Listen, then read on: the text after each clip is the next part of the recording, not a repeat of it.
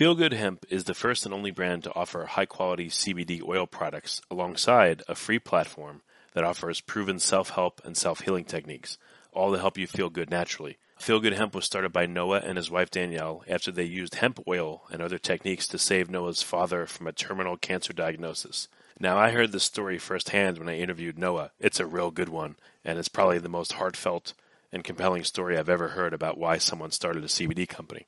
So Feel Good Hemp is more than just a great place to buy CBD products. It's actually a community of like-minded souls committed to feeling good and doing good. So use coupon code GENIUS33 at checkout to save a third or 33% site-wide on your first purchase. Visit feelgoodhemp.org to shop now and access their free empowerment platform.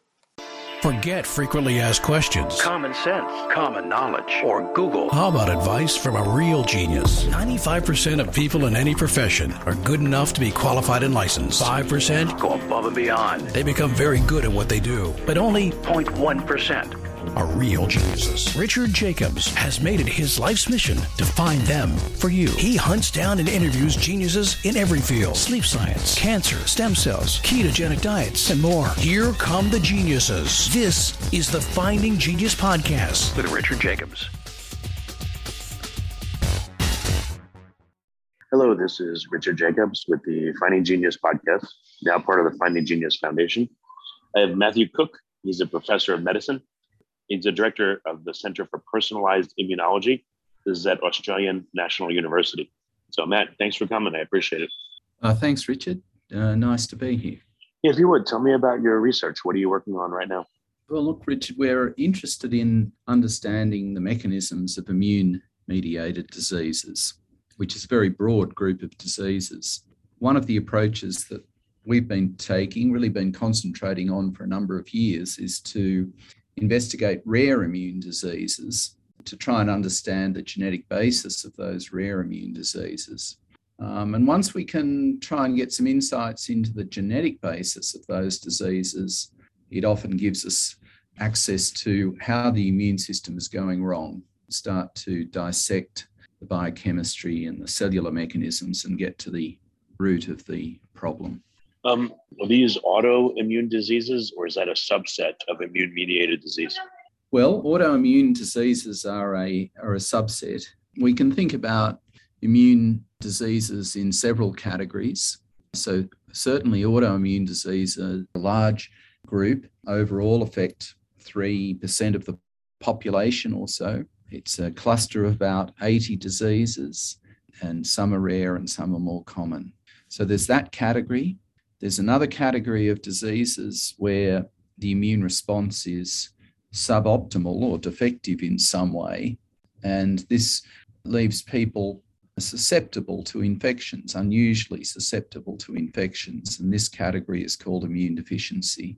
Uh, and then there are a group of disorders which are due to an abnormal immune response to environmental stimuli. Allergies are an example of this, where an otherwise innocuous environmental antigen is able to stimulate an immune response, but the immune response is, is excessively vigorous or the wrong type of response, and that results in pathology. So that's the third category of diseases called hypersensitivity disorders. So these don't always occur in isolation. Sometimes people have more than one category, and, and therefore, sometimes when we get insights into one type of disease, it gives us avenues for investigating others. And what will be the focus of our talk today? There's a particular condition.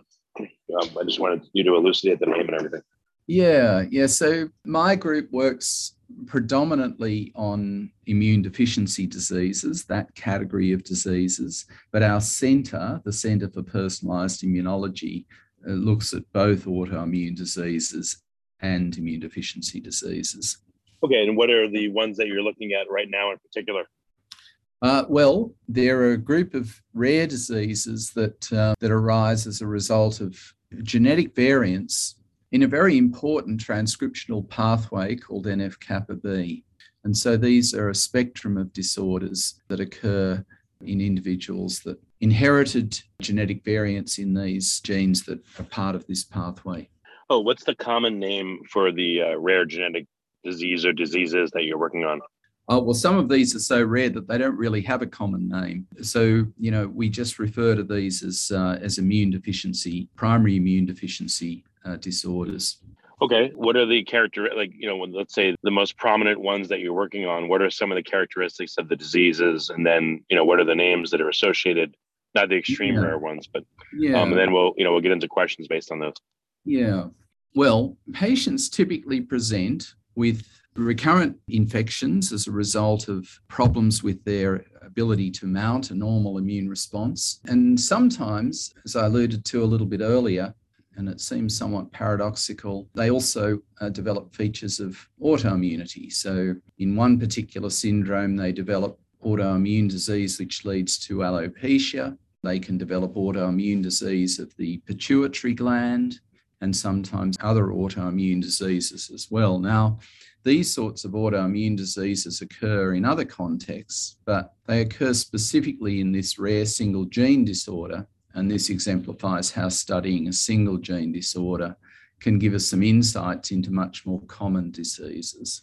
And you mentioned at the outset your interest in hyper IgE syndrome or Job syndrome. Jo- oh, um, oh, JOB, like the book of Job, yeah. Job syndrome.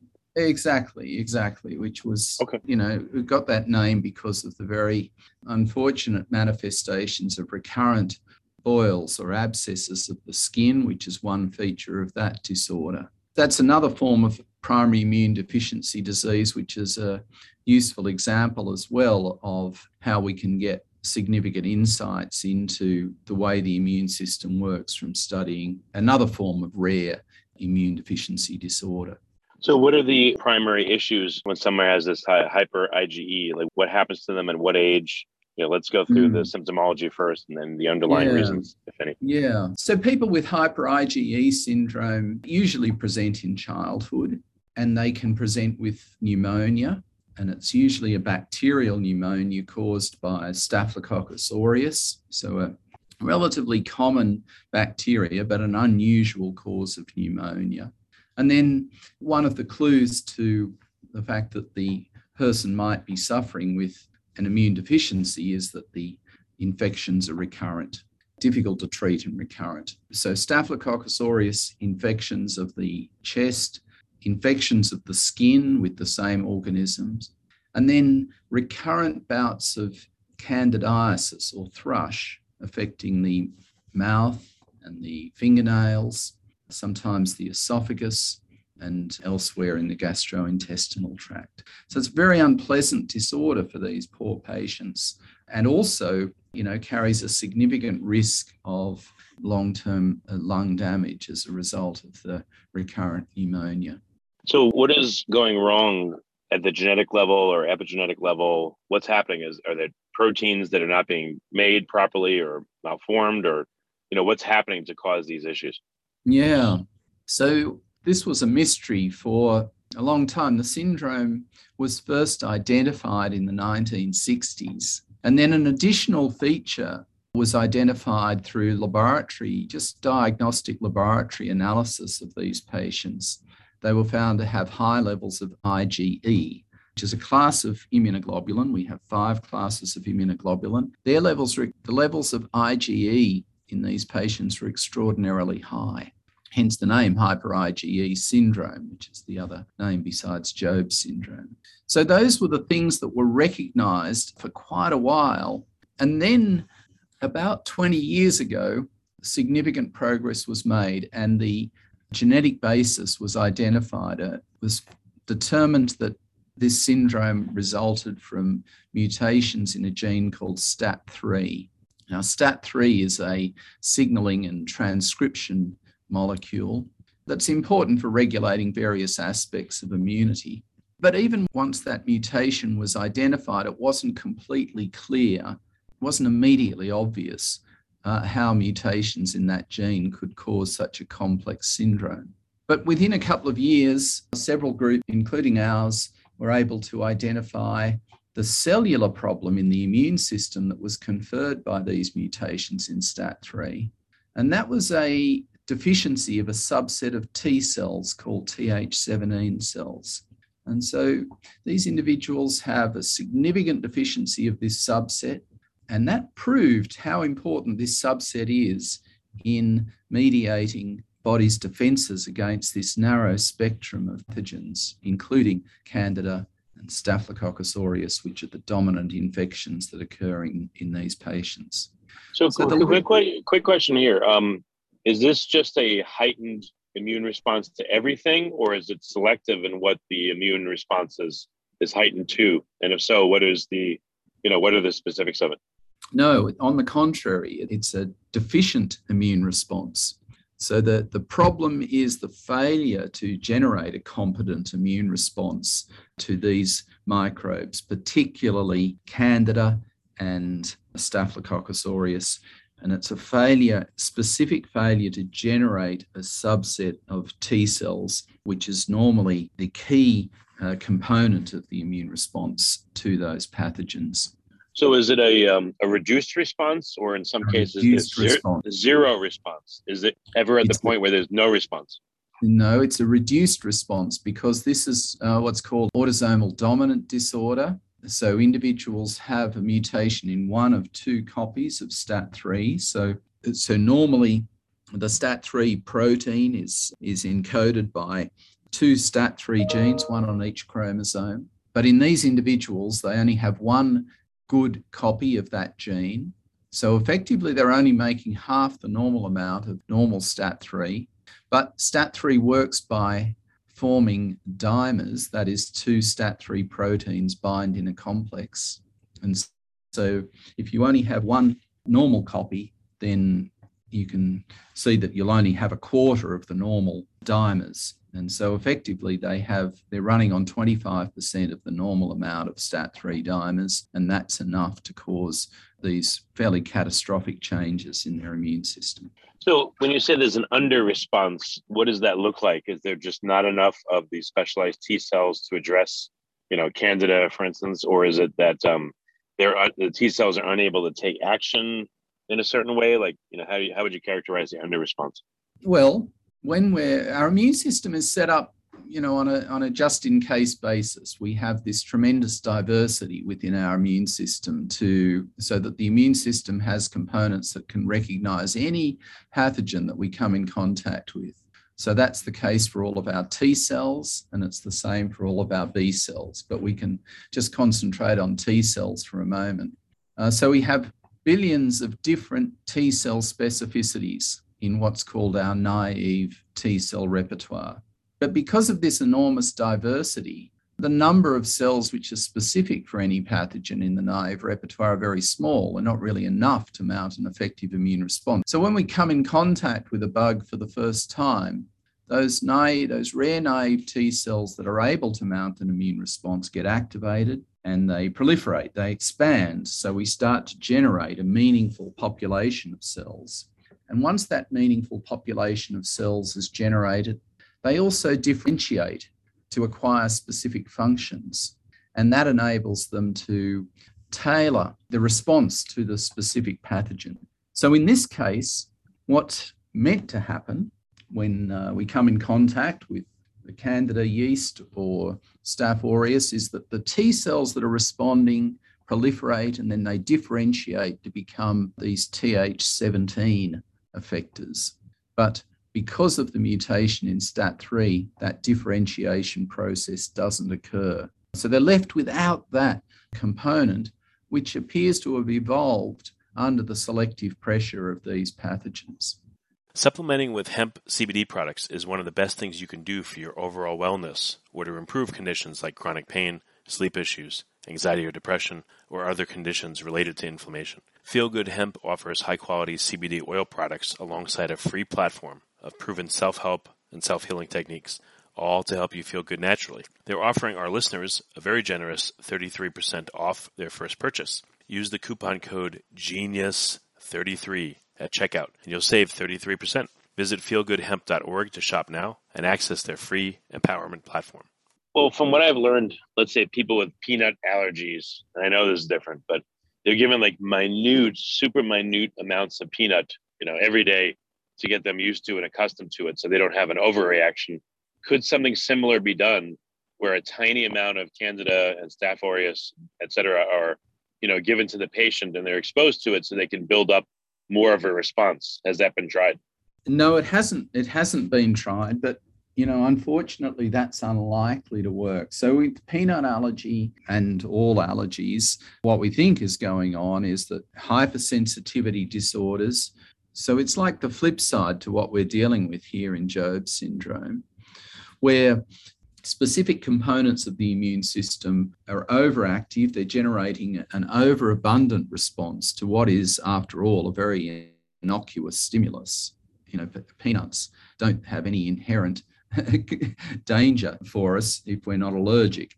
So mounting an immune response is inappropriate. And so you're right, under those under some circumstances, allergen immunotherapy is highly effective. But what's actually what's thought to be happening in allergen immunotherapy is that the nature of the immune response that's being mounted to the peanut, for example, or the or the grass pollen is changed. So uh, so this is the important point that the immune system, you know, a normal immune response depends on both quantity and quality. And so immunotherapy is changing the quality of the immune response to, to adjust the nature of the effector response rather than necessarily silencing it. Now in Job syndrome, you know, that that just won't work. One, the problem is a deficiency, a fundamental deficiency. And the second problem is that this is genetically conferred. So there is, you know, there's a deficiency of a protein, and no amount of environmental manipulation can lead to production of normal amounts of that uh, deficient protein. Well, is there a way to, you know, when someone is not exposed to, you know, these pathogens, is there a way to get them to respond a little bit, make some of the protein, and somehow culture it and then when they have an episode where they are exposed to candida or some other insult, they're given back their own proteins, and therefore there's enough to fight off an infection when it's in an acute stage. Hmm.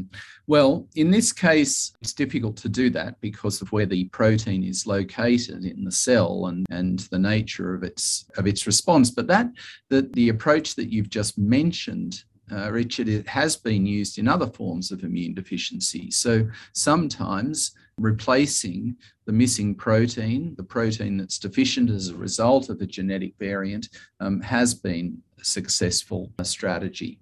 Oh, uh, okay. I mean, if you were able to wave a magic wand and get a therapy tried out immediately that you think would, what do you think would have the highest likelihood of working and why? What would be the mechanism?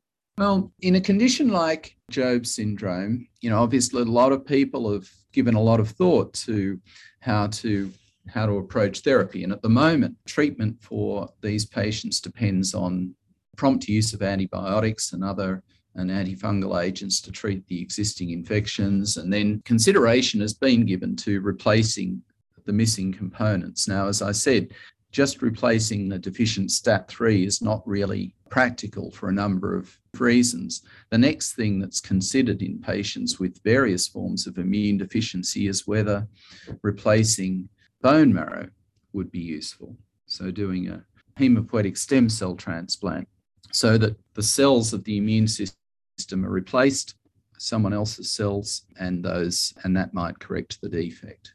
Yeah it seems a lot more radical than trying to build up reserves and you know autosomally or however you want to put it giving them back to the person at the right time when they need it. Well yes and no. I mean if um, for the conditions where pl- protein replacement has been possible for genetic disorders where protein replacement is used it's highly effective but it usually requires regular injections of that protein so that's a lifelong therapy because most mm. of the proteins are, are cleared or used relatively quickly. Whereas a stem cell transplant, in cases where it is applicable and if successful, is curative. Now, oh, the stem other cell transplants have, have literally been long term curative. Well, for for stem for hyper IgE syndrome, the situation is more complicated because the STAT3 gene is expressed in many different cells and not just the cells of, not just the blood cells. So, stem cell transplant has been tried in a few instances of hyper IgE syndrome and it hasn't been tremendously successful. But in other forms of primary immune deficiency, uh, stem cell transplant can be curative, where the gene acts primarily within the just in cells of the in the blood cells, the cells of the immune system, then it can be highly successful. Person that's immune competent, if they get exposed to candida, I mean, I've heard of people getting yeast infections and other kinds of, you know, overgrowths and inflammations. Like, what's the mechanism in a regular person, and why would these infections take hold versus mm. someone that has this issue? Yeah, so that's that's an interesting question, and it illustrates how you know understanding more about these rare disorders gives us insights into the normal immune response. So, what the hyper IgE or Job syndrome taught us was the absolute critical nature of this Th17 response for normal candida responses. And that was backed up by subsequent discoveries in other patients with rare disorders where they were predisposed to recurrent candida infections, where they were found to have deficiencies of this Th17 subset as well, arising from different mechanisms. And so, in a normal person, a Th17 response on in the mucosa of the mouth and the esophagus is really the crucial component of the immune, or a crucial component of the immune response that prevents, normally prevents that um, infection from taking hold. Uh, if your immune system is um, is depleted, even if you don't have a genetic predisposition, if your immune system is suppressed for any reason, uh, you know, for people who receive corticosteroids or immune suppressants for another reason, often they develop the complication of candida, but then that goes away once their immunosuppression is reduced or ceased. Hmm, okay. So, are there any clues from healthy people on how to fight an infection like this, or not really? Well, yeah, the, the most important clues come from the from understanding those people who have heightened susceptibility. And that tells us about what's going on under normal circumstances to help mm. fight infections. And that's, you know, overall, that's sort of our strategy here for understanding the mechanisms of rare immune disorders we get because the immune system is so complex. I think the other lesson from the hyper IgE syndrome is the specificity of different components of the immune system to particular pathogens. Right? There are a large number of pathogens that humans are exposed to, and different components of the immune system appear to be adaptations for defending us against different sorts of pathogens. And that's really been proven by characterizing many different types of immune deficiency and seeing how different defects in the immune system predispose to different types of pathogens. What are the factors that make a normal, healthy person predisposed to have problems with candida or you know other organisms like that? Uh, well, it's you know it's it's true that um, that that candida is prevalent and many people have you know do do get it from time to time, and we don't we don't know for sure what's going on. We suspect that there's probably some variation in the normal host response.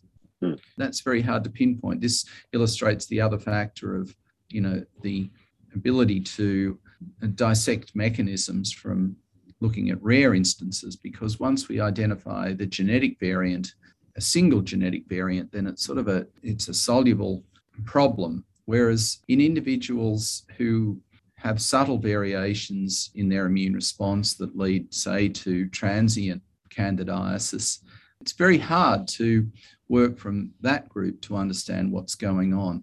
But once we understand what's going on from studying the rare individuals, then we can draw some inferences about what might be going on in the more common hmm. circumstances.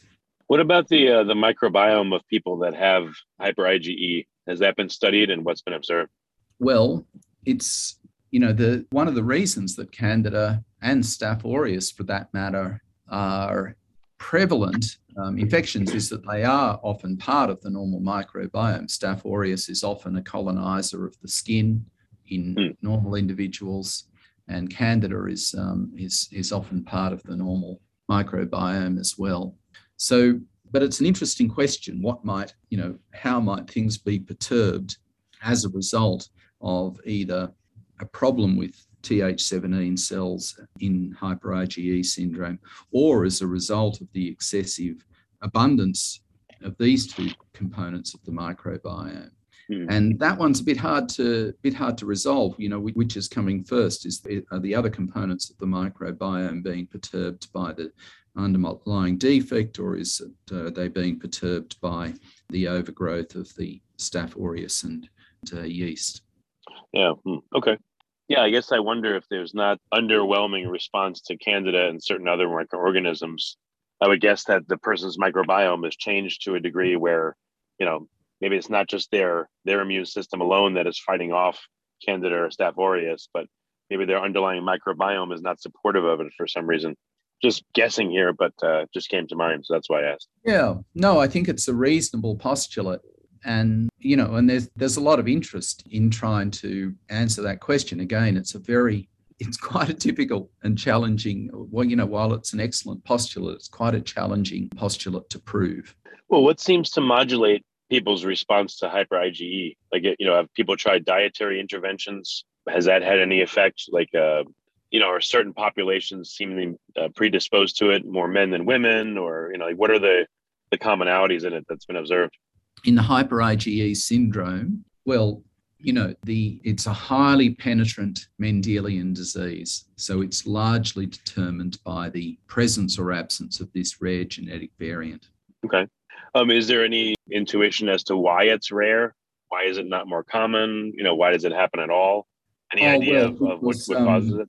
Uh, well, because it's due to a single gene variant, and you know, single gene diseases or Mendelian diseases have a similar prevalence. And that just comes down to, you know, the fact that fortunately DNA replication is pretty accurate.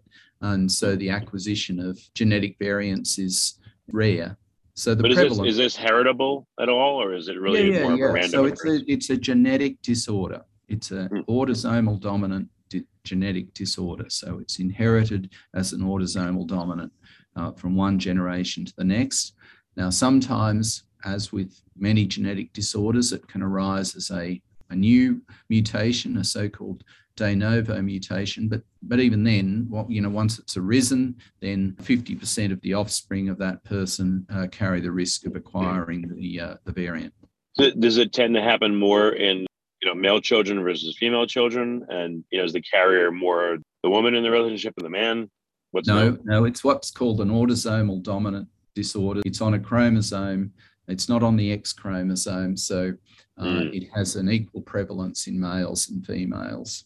Oh, okay, interesting. Hmm. So, I mean, what's the current research say? Like, what are the main hypotheses that people are testing to try to intervene in this condition and make it better? Well, now that you know, now that we know the the genetic variant that's responsible, we know the the mechanism that occurs you know, progress is going to flow probably from more general progress in this group of disorders called primary immune deficiency disorders, because the likely areas where we might see progress in the future is through therapy that are directed at genetic disorders. And so obviously there's a lot of work going on at the moment to try and, you know, to consider various forms of gene therapy that might enable us to overcome single gene disorders such as this. Are there different uh, types of hyper IgE, IgE patients? Yes, so it is the case that not every patient with immune deficiency and high levels of IgE carry a variant in STAT3. And so there are some, we now know of uh, several other forms of primary immune deficiency that can present with manifestations that overlap a bit with those of the hyper of, of Job syndrome. And we now know about, you know, the, the genetic variants that are responsible for those as well. So about 90% now of people who present with immune deficiency and high levels of IgE can, uh, you know, we can make a precise diagnosis in. Oh, are there main types of people that have hyper IgE, but different types? Or does it seem to manifest as one condition and it always has the same set of, of complications to it? Well, yeah, there's some overlap. So predisposition to infection, high levels of IgE, but but there are also some differences. So one of the other hyper IgEs arises as a result of variants in a gene called DOCK8, and these people present with some additional skin infections, particularly viral infections of the skin, and sometimes have more prominent vascular complications, inflammation in the blood vessels, and sometimes inflammation elsewhere in the body as well. Hmm. Well, very good. What do you see as coming as possible good treatments, or at least you know additional understandings in hyper IgE? What's on the radar for the next few years in your observation? As I said, I think that the treatments for primary immune deficiency overall will depend on us. Most of the effort is going into one, understanding the conditions better. And then once we understand them, thinking about what sort of replacement or correction therapy uh, might be best. Now, not all of those replacement or correction therapies are even feasible at the moment, but that's what we're looking towards. So, we've discussed how sometimes we might replace the missing protein, we might replace the missing cells, but in the future, you know, perhaps we'll be able to correct the genetic defect specifically. Hmm. Well, very good. Uh, where can people find out more information about your work, Matthew? Where can they go? Uh, well, they can can see what we're doing by looking at um, the Centre for Personalised, just Googling the Centre for Personalised Immunology, which is our research centre here in Canberra in Australia. Okay, well, very good. Matthew, thanks so much for coming on the podcast. I really appreciate it. Oh, well, thanks for the invitation. I enjoyed the discussion. Remember, before you go, supplementing with hemp CBD products is one of the best things you can do for your well being. Get your CBD from a company that cares and offers you holistic support in your healing or wellness journey. Feel Good Hemp is giving our listeners 33% off their first purchase. You can use coupon code GENIUS33 at checkout to save 33% site wide. Visit feelgoodhemp.org to shop now and access their free empowerment platform. You've been listening to the Finding Genius podcast with Richard Jacobs. If you like what you hear, be sure to review and subscribe to the Finding Genius podcast on iTunes or wherever you listen to podcasts. And want to be smarter than everybody else? Become a premium member at findinggeniuspodcast.com. This podcast is for information only. No advice of any kind is being given. Any action you take or don't take as a result of listening is your sole responsibility. Consult professionals when advice is needed.